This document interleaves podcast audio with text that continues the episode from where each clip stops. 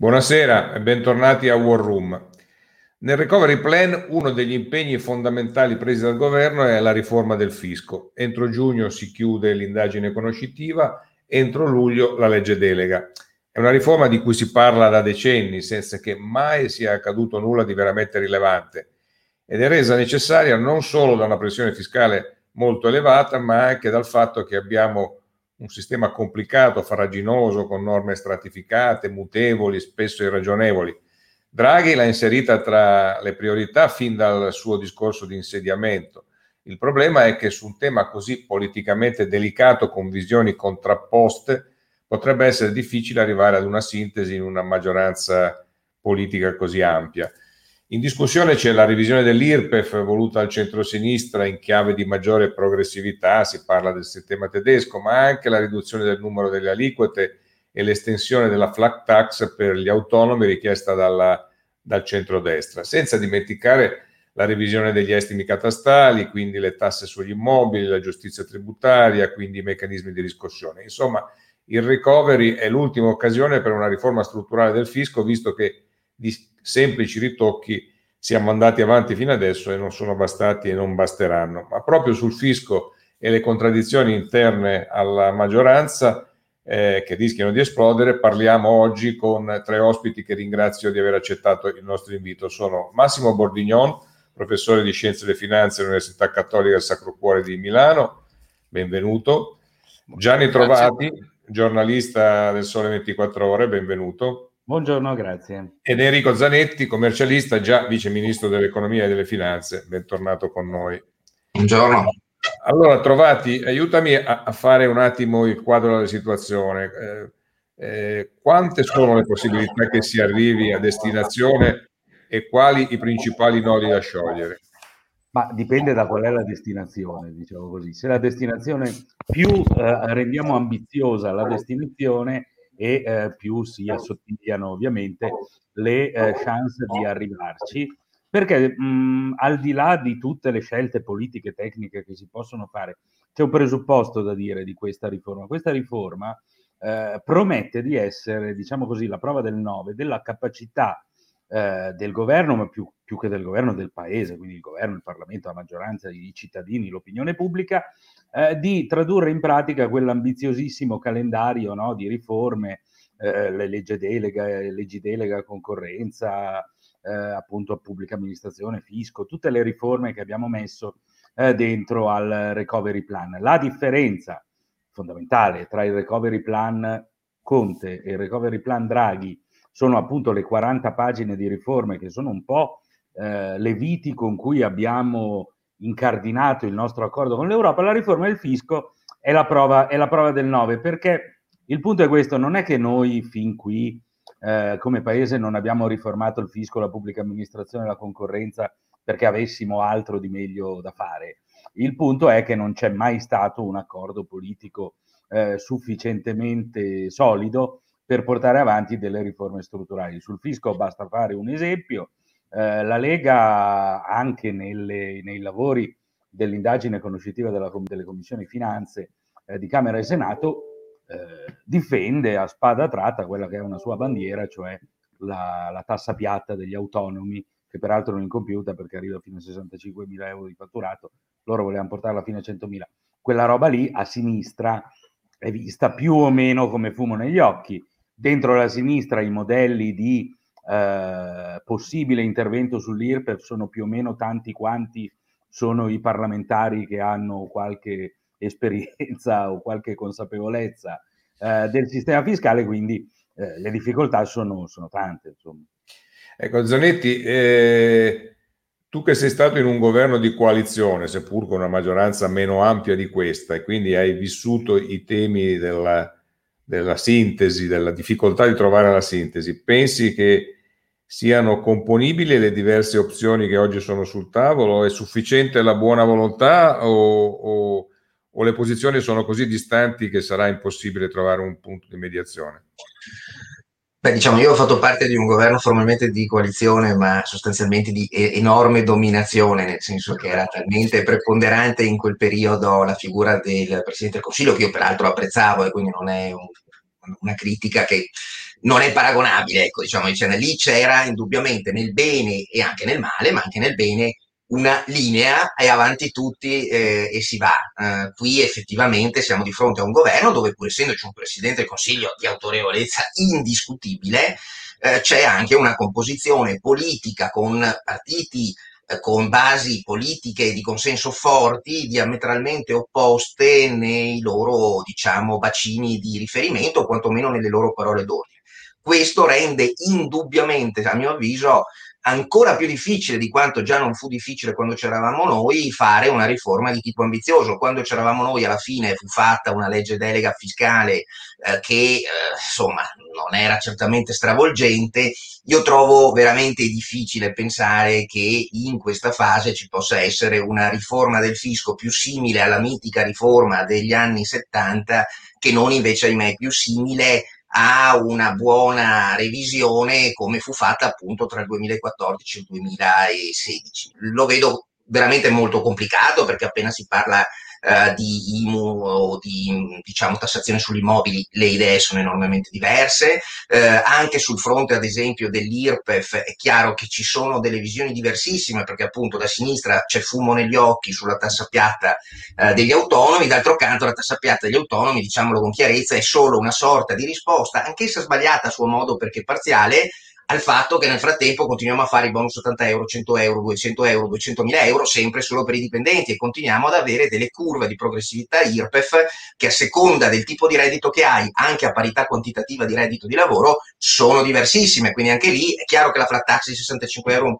dai fino a 65 mila euro è un pugno nell'occhio, ma pareggia l'altro pugno nell'occhio che sono i bonus solo per i lavoratori dipendenti e non gli autonomi la vedo difficile. Ecco. Se la domanda è la ritieni possibile davvero una riforma importante? No, penso che sia ancora meno probabile che si possa mettere in atto di quanto non lo fosse, ad esempio, nel periodo 2014-2016. A meno che Enrico non si faccia uno, Draghi non riesca a fare un'operazione eh, a rovescio di quello che è stato fatto fino a qui, cioè quando ci sono divisioni nelle coalizioni si, o anche negli stessi partiti, eh, si si, si dice allora togliamo questo, togliamo quello e si va per esclusione. Qui potrebbe essere facciamo questo che piace di qua, facciamo quest'altro che piace di là e si fa una somma di cose che eh, non piacciono a tutti, ma che insomma almeno una c'è che piace a ciascuno e, e, magari si riesce a portare a casa. Allora, guarda, quello che tu dici è corretto. Diciamo che il pro, il, eh, vedo più possibile, ahimè, come compromesso che cosa? Che si possa magari anche arrivare a fare una legge delega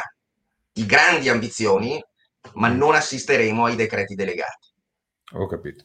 Bordignone, secondo lei da, da, da cosa bisogna partire? Perché vedo che il dibattito si concentra prevalentemente sugli scaglioni IRPEF, l'idea di ridurli a tre, oppure l'idea di copiare il modello tedesco, eccetera. Ma siamo sicuri che bisogna partire da, da qui o c'è qualcos'altro che fa premio sull'IRPEF? No, bisognerebbe partire da altro, ma mi faccio fare ancora un passo indietro, ancora più in generale, cioè io ovviamente condivido tutto quello che è stato detto prima da Trovati e Zanetti, cioè è difficile, non so che cosa faranno, eccetera. Secondo me sarebbe il momento di tentare, forse anche perché questo aiuterebbe a trovare qualche tipo di compromesso, ad avere un'accezione ancora più ampia. Uno dei problemi è che la discussione sulla riforma del fisco con il precedente governo e quindi incamerata adesso nel dibattito tra le due delle commissioni al Senato e alla Camera sulle finanze si è concentrata molto sull'IRPEF, con l'idea che facciamo solo questo e guardiamo solo questo e chiaramente questo rende ancora più difficile trovare delle compensazioni che che mettano d'accordo tutto. Io penso invece dovremmo tentare di fare un discorso ancora più generale, cioè dire, beh, non possiamo prendere l'IRPEF soltanto in isolamento, bisogna andare a vedere cosa succede da altre parti. Sono stati fatti in questi anni molti pasticci anche su altre imposte, pensiamo per esempio all'IRAP, alle imposte su locali che sono state eliminate, rimesse, alla prima casa che adesso non è più tassata, eccetera, eccetera. E poi anche a cercare di avere, questo è quello che ci sarebbe bisogno di avere in questo momento, anche uno sguardo per il futuro, cioè uno arriva lì e dice, beh, il mondo sta cambiando. Eh, fino a qualche tempo fa si scriveva sui modelli che il capitale era immobile, il capitale e il lavoro assolutamente immobile. Adesso siamo in un mondo in cui una buona parte del lavoro, con questa cosa del lavoro a distanza e quant'altro, diventerà mobile. C'è un mondo liquido siamo. siamo in un mondo liquido per dirlo. Ma, insomma, e ci saranno, ci, cioè, pensi alla transizione energetica. Noi siamo ancora in una situazione in cui invece di tassare le, diciamo così, gli, gli, le, eh, politiche inquinanti, quello che facciamo le sussidiamo quindi lì c'è tutta un'apertura anche di recupero di gettito da quel perte lì. Quindi secondo me dovremmo fare un tentativo di fare un discorso più generale. Forse questo aiuterebbe e consentirebbe qualche compensazione. Sull'IRPEF, tornando a quello che dicevo prima, io trovo un po' bizzarra, devo dire la verità, ho cercato di dirlo tante volte, ma eh, che ci sia tutta questa discussione sulle aliquote, che va benissimo, però uno prima di discutere sulla quete dovrebbe discutere ma esattamente per tassare che cosa. Ora c'è questa visione nel, ancora nel mondo, perché c'era scritto così nelle leggi iniziali, che l'IRPEF è un'imposta sui redditi del lavoro, i redditi generali, in realtà l'IRPEF ormai è un'imposta sui redditi dal lavoro, fondamentalmente siccome il lavoro autonomo è fortemente evaso sui redditi dal lavoro dipendente, e non ha molto senso anche qui parlare, secondo me, o almeno ha meno senso parlare semplicemente di progressività in questo contesto.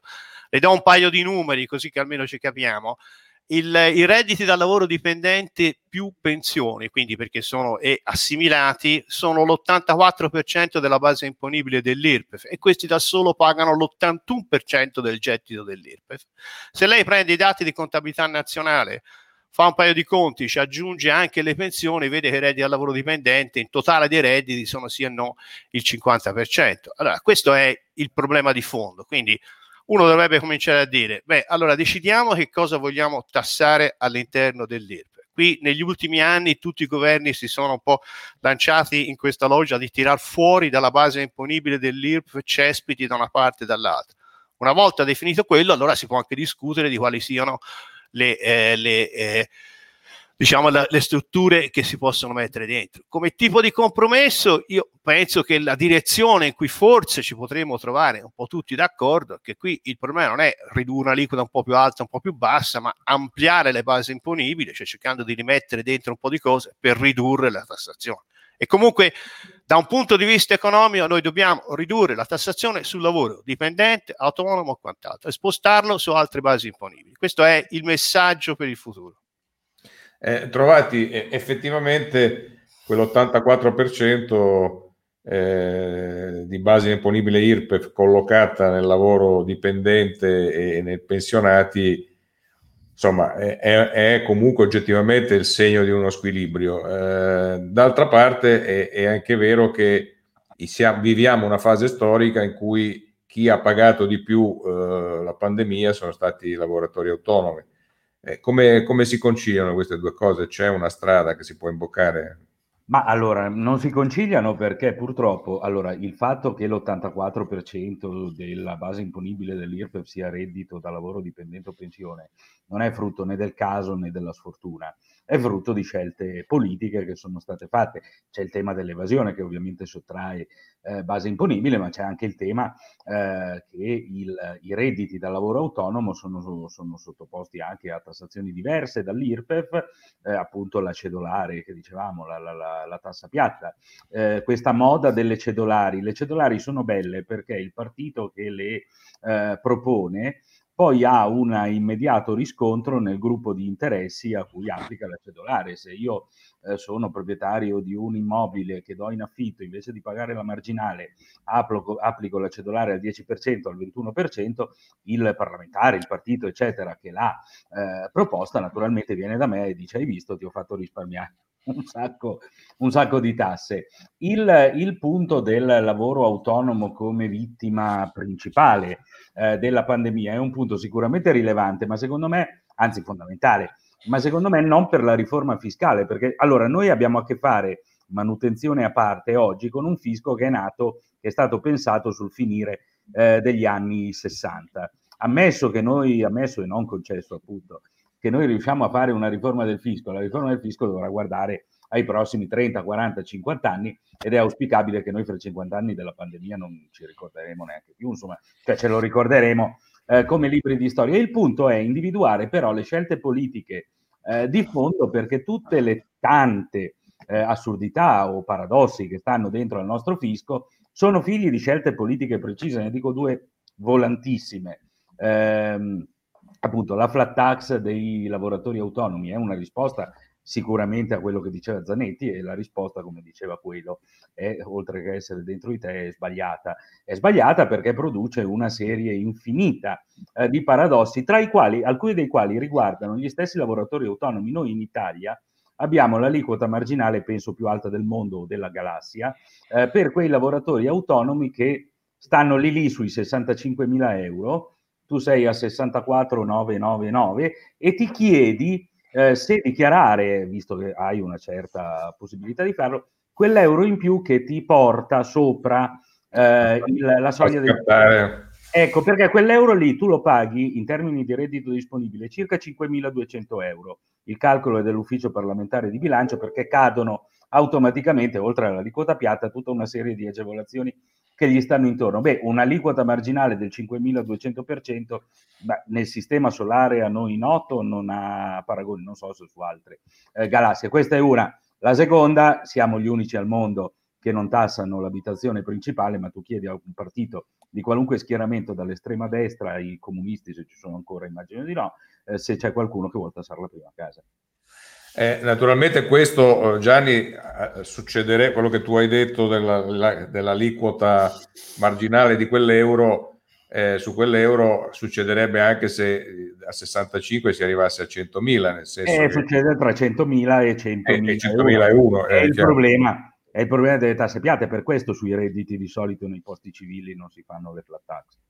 Zanetti, tu eh, sei invece favorevole a a un'ipotesi di aumento a 100.000 la flat tax o pensi che le, le cose che diceva adesso Trovati dovrebbero indurci a, a, ad, altro, ad altra valutazione? E che cosa pensi del, dell'idea che aveva lanciato il, l'ex ministro dell'economia Gualtieri di eh, copiare la, l'algoritmo eh, tedesco che consente di fare questa aliquota continua, così come viene chiamata? Ma eh, allora, io sono sicuramente più a favore in termini teorici di una riforma organica piuttosto che semplicemente di ulteriori ritocchi all'esistente, fermo restando le difficoltà che io per primo evidenziavo oh, circa la possibilità che il quadro politico attuale porti a una riforma organica.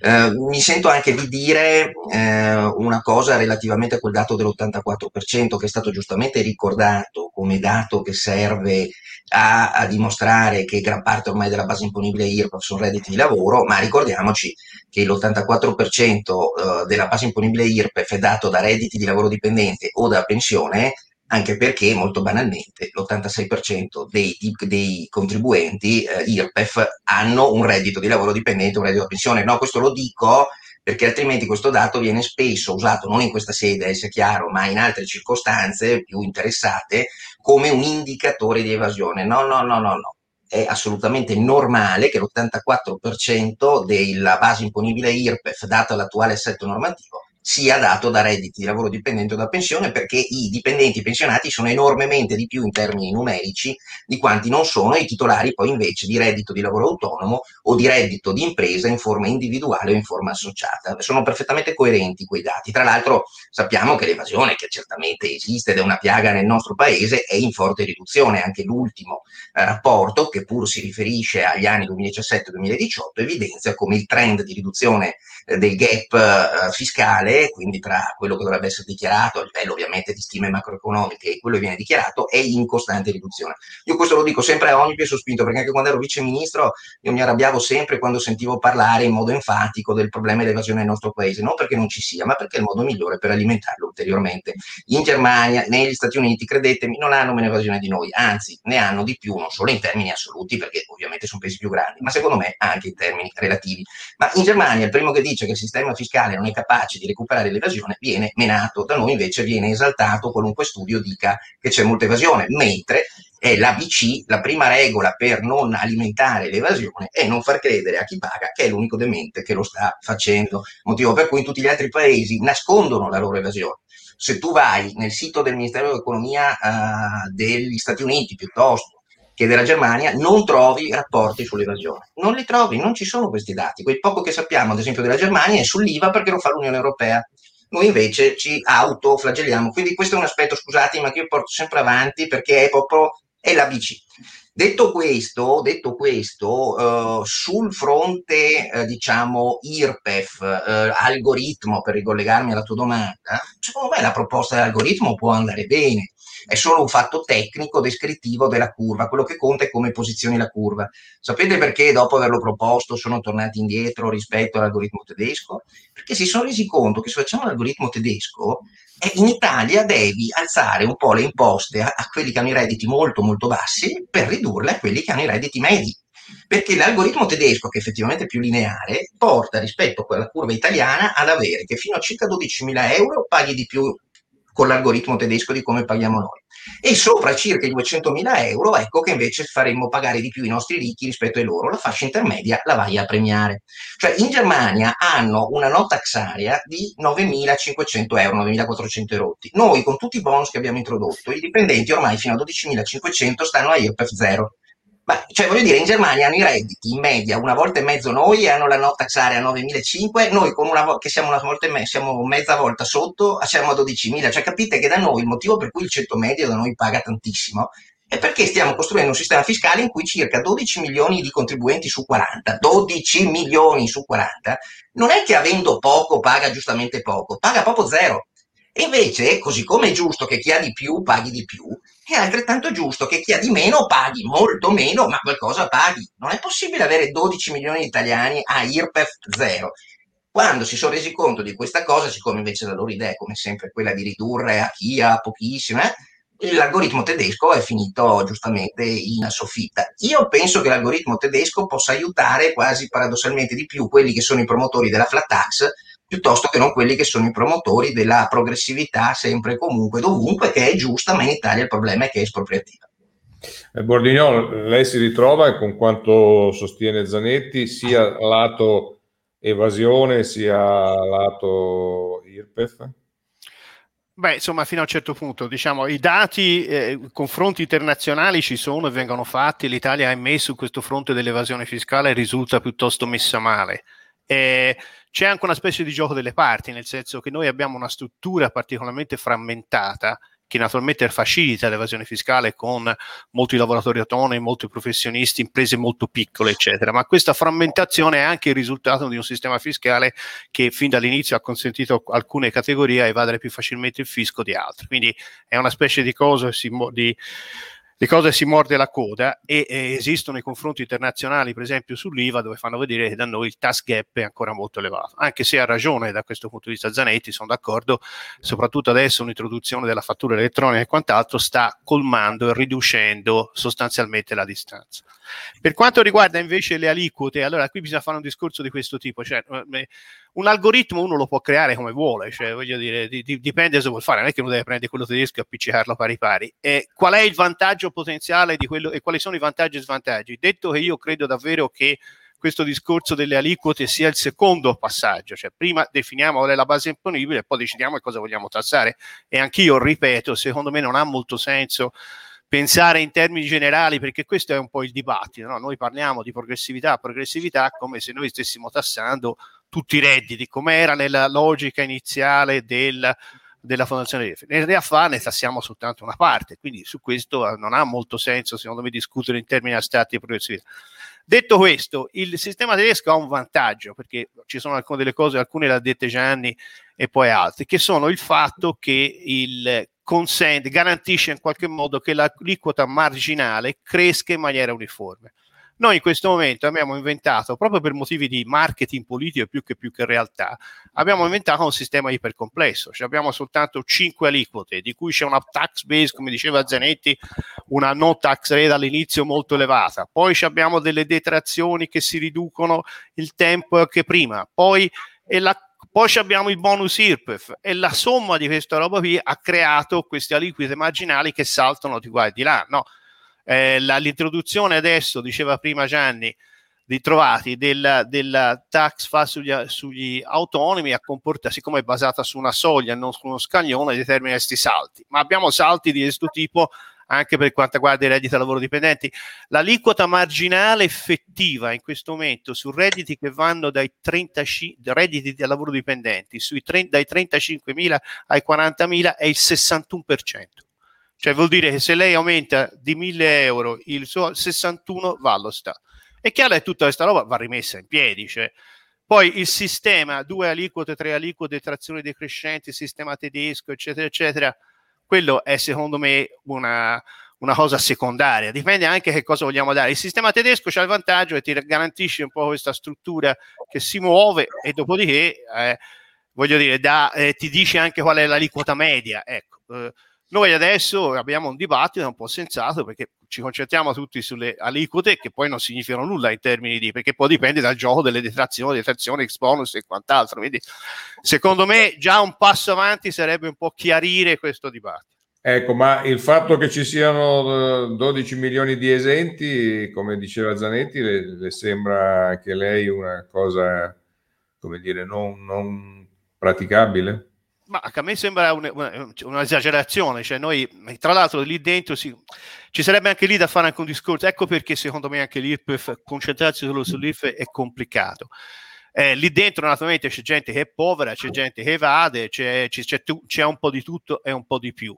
Eh, noi avremmo anche quest'altro problema che se, soprattutto in una logica come questa in cui abbiamo introdotto un reddito generale di cittadinanza come quello, come quello che è stato introdotto di recente, insomma di mettere in piedi, cercando di evitare il più possibile che si formino delle trappole della povertà, il sistema di protezione sociale e sicurezza con il sistema del, della tassazione, perché eh, non solo c'è un problema di questi 12 milioni di incapienti, c'è anche il problema che poi siccome si innestano con queste forme di contributi, anche lì hai aliquote marginali ti schizzano al 100%. Cioè, quindi è proprio un ridisegno complessivo che secondo me sarebbe necessario e se riusciamo ad andare un po' in quella direzione magari si riducono anche alcune di queste resistenze da parte di tutte le forze politiche. Eh, trovati, è stato calcolato che ci siano 171 voci di agevolazioni, deduzioni, detrazioni a vario, a vario titolo. Ecco, è, è, insomma, è, un numero esagerato evidentemente che forma una giungla. Eh, eh, si potrebbe cominciare da qui, da, da, da, mettere mano a tutto questo. Qu- quanto vale in termini di, di, di gettito, sta, di mancato gettito questa, questa roba qua?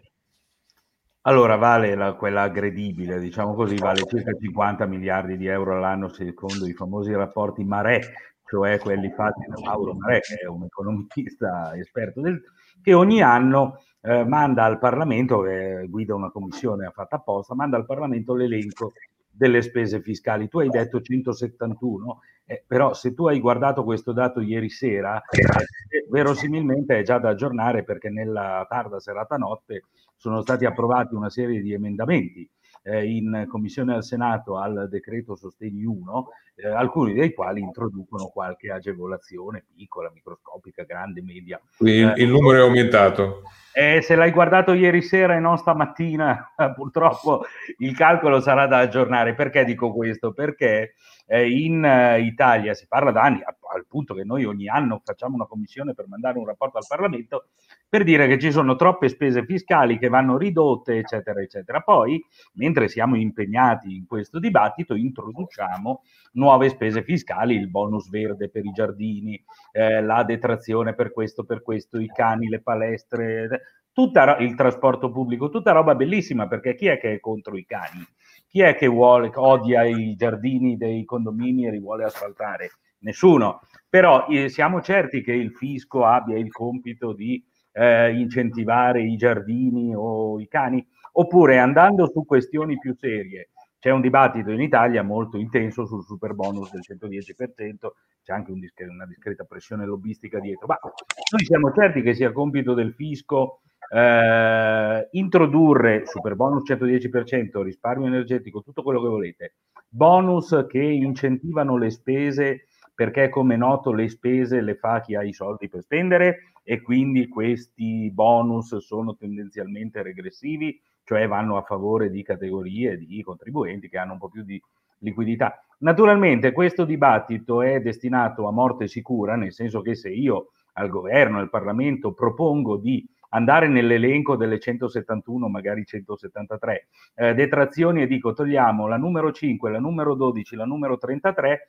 avrò i gruppi di interesse che stanno dietro alla 5, la 12 e la 33 che mi fanno una battaglia sui giornali eh, e in Parlamento che mi rendono in Dobbiamo provare col sorteggio, diciamo. Dobbiamo provare o col sorteggio o a farlo di notte oppure c'è un metodo un filino più, come dire, politicamente fondato che è quello di abbassare progressivamente tolti i carichi di famiglia, tolti la sanità, le spese sanitarie, eccetera, per questi altri abbassare progressivamente la, la, la quota di detrazione o alzare progressivamente la soglia di reddito con un trattamento che sia uguale per tutte, perché se no, se tu fai il, il gasolio da autotrazione, 25 minuti dopo la A1 viene bloccata dai, dai camionisti. Se tu fai il, il super bonus, 23 minuti dopo hai su tutti i siti internet di tutti i giornali eh, delle foto e delle, dei titoli che dicono che è un governo di criminali. Quindi andando fior da fiore non riuscirai a fare niente.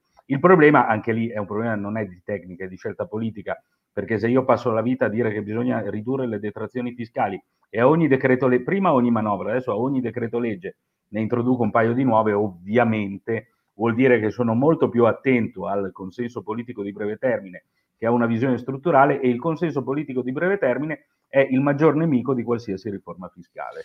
Toccherà farlo fare a Fedez questo lavoro perché così almeno... Esatto, esatto. Eh. Bordignon, eh, Bordignon, ma eh, la lotteria degli scontrini o il cashback sono misure corrette che ha fatto bene Draghi a mettere un freno al cashback o no? Secondo me sono, allora se ne possono essere espresso sono, sono cavolate, sono mode che, si poteva, che, si, che ci siamo inventati per convincere la gente a usare un pochino più il, il, il bancomat piuttosto la carta credito per pagare, ma certamente non sono, sono soldi che in qualche modo eh, buttati dalla finestra. No, volevo tornare un po' a quello che diceva Gian, perché anche qui, allora, o noi ci mettiamo nella, cioè, parliamo di noi, sappiamo tutti che il fisco così com'è non va, c'è una proposta di riforma, ci sono delle Camere che stanno discutendo, mi sembra che la conclusione che stiamo raggiungendo qui è, ma forse stiamo perdendo soltanto tempo. Allora, cerchiamo, può darsi, non lo so, ma cerchiamo di avere una posizione tra di noi almeno minimo positiva. Come si potrebbe agire su questo? Secondo me, l'unica cosa che mi viene in mente per superare tutte le difficoltà che diceva eh, trovati è cercare di fare una roba che sia il più possibile in copassi, ampia. Cioè, allora uno dice: prendo eh, da domani faccio, non posso eliminare la 25, la 24, la 23. Faccio un'operazione generale in cui le elimino tutte oppure le riduco tutte di una certa cosa, però questi soldi vanno a riduzione dell'aliquota su tutti allora uno dice, vabbè, questo te lo puoi vendere perché poi c'è quello che urla, dice, eh, ma io ti sto dando, ti ho ridotto immediatamente l'aliquota anche a te, cosa stai? Ho preso di qui ma ti ho dato di là. Insomma, eh, eh, allora, bisogna, bisogna, costruirlo così il consenso perché altrimenti non, la, non riusciremo mai a fare dei progressi in questo paese. L'altra cosa interessante è che non so se l'ha letta questa previsione c'è nel PNRR, che bisognerebbe fare, che riprende da cose che fanno in Olanda e da altre parti, di avere un qualche meccanismo di filtro che impedisce al Parlamento il futuro di rimettercele dentro, perché l'altro problema è che anche se ci riuscissimo adesso a eliminarle, domani all'altro si ricomincia da capo. Quindi eh, questa era una previsione, c'è un meccanismo di filtro, insomma, for, for, for, creato da, non lo so, in quel modo come vogliamo fare a livello giuridico, da Tection, cioè in qualche modo freni il Parlamento da ricominciare da capo, se no noi li eliminiamo ora, tra un anno siamo di nuovo lì. Temo che si griderà la violazione della democrazia eh, in quel caso. Ma, eh, Zanetti, la, eh, in conclusione, la, la mia preoccupazione è di altro tipo, di carattere più generale, cioè la, ho paura che eh, per tentare di trovare la quadratura del cerchio, eh, approfittando che siamo in una fase in cui si è detto che spendere e, fare debito è lecito, pur che sia debito buono naturalmente, e che alla fine, come dire, ma sì, dai, eh, ci, ci, diamo dentro con un intervento e poi lo mettiamo tutto a carico del, del debito. Eh, io ho un po' paura che che mm, fa- no, così, così, facendo fra qualche anno Eh? Questo, no, questo mi sembra un po' complicato, nel senso che anche senza fare queste operazioni abbiamo una situazione di deficit assolutamente ragguardevole, tollerabile, tollerata, che sarà tollerata, ma che certamente non può consentire di alimentarla ulteriormente eh, con misure di tipo fiscale non emergenziali, cioè eh, contributi, sostegni una tantum, ma con una riduzione a regime eh, del prelievo fiscale, mentre sicuramente è possibile utilizzare il recovery fund per uh, incentivi fiscali volti ad incentivare l'investimento privato, il super bonus un esempio, la ricapitalizzazione imprese, quelle cose sì, proprio la riforma fiscale, andarcela a fare eh, in deficit, la vedo onestamente complicata. Comunque eh, io non penso assolutamente, pur tra le mille difficoltà, che sia tempo perso anche quello che sta venendo fatto dal Parlamento, perché sono tutti dibattiti che comunque lasciano traccia. Io credo che si debba proprio avere chiaro eh, i due piani, no? il piano generale e poi all'interno del piano generale il piano IRPEF, che è un piano importante perché l'IRPEF è l'imposta più importante.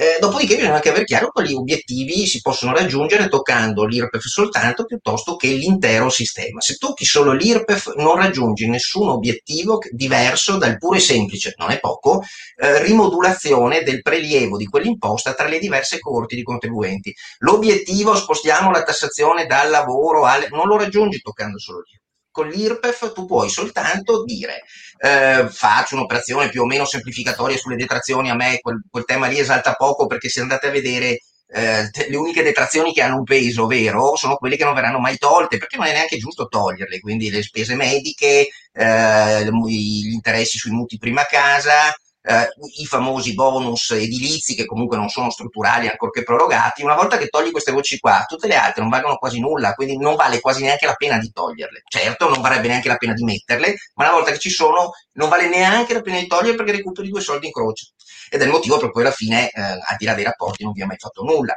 No, eh, con l'IRPEF tu puoi sostanzialmente andare a fare una rimodulazione del prelievo tra le coorti e certamente, a mio avviso, quella rimodulazione dovrebbe premiare il ceto medio e medio alto, sicuramente potrebbe aumentare la tassazione per i redditi sopra 200.000 euro, ma certamente richiederebbe che chi ha pochissimo dia pochissimo, non zero. Eh, questo lo dico con grande chiarezza.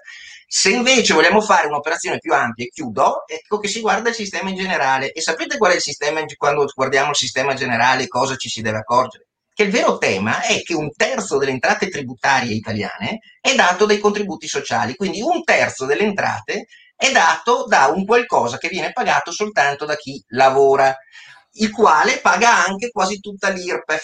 E qua il tema. Quindi è necessario, se vogliamo migliorare la tassazione sul lavoro, che è esattamente l'operazione che va fatta, è necessario mettersi in testa che non ha senso continuare ad avere tutta la parte di entrate previdenziali e assistenziali che gravano esclusivamente su chi ha il presupposto imponibile del lavoro. Le entrate tributarie e le entrate contributive e assistenziali sono circa 330 miliardi, i redditi da pensione sono circa 190 miliardi, il che vuol dire che ci sono circa 140 miliardi di entrate previdenziali che però non si trasformano in spesa pensionistica, sono l'assistenza generale. Ma perché devono pagarla sui lavoratori? Ecco che se vai ad agire su quello e chiaramente sposti la tassazione sui consumi che nel, mondo, nel terzo millennio sono ovviamente più rilevanti come leva fiscale dei redditi, perché siamo in un mondo globale, i redditi si spostano, i consumi sono localizzabili, allora hai finalmente capito quello che devi andare a fare. Mi interesserebbero più questi ragionamenti, perché una volta che sono chiari questi nel Parlamento, poi è difficile attuarli, ma almeno discutiamo. Se parliamo delle detrazioni non andiamo lontano. Salterebbero su subito i commercianti dicendo già i consumi sono flat, quindi adesso se, ci, se tocchiamo i consumi è ancora peggio, eccetera, eccetera. La coperta è corta, è inutile che, è inutile che ci giriamo intorno, eh, però credo che oggi abbiamo dato un piccolo ma eh, significativo contributo a cercare di, come dire, di usarla nel migliore dei modi. Grazie a Massimo Bordignon, a Gianni Trovati e ad Enrico Zanetti che è stato con noi. Noi ci vediamo domani sempre qui nella War Room alle 17.30. Grazie, arrivederci.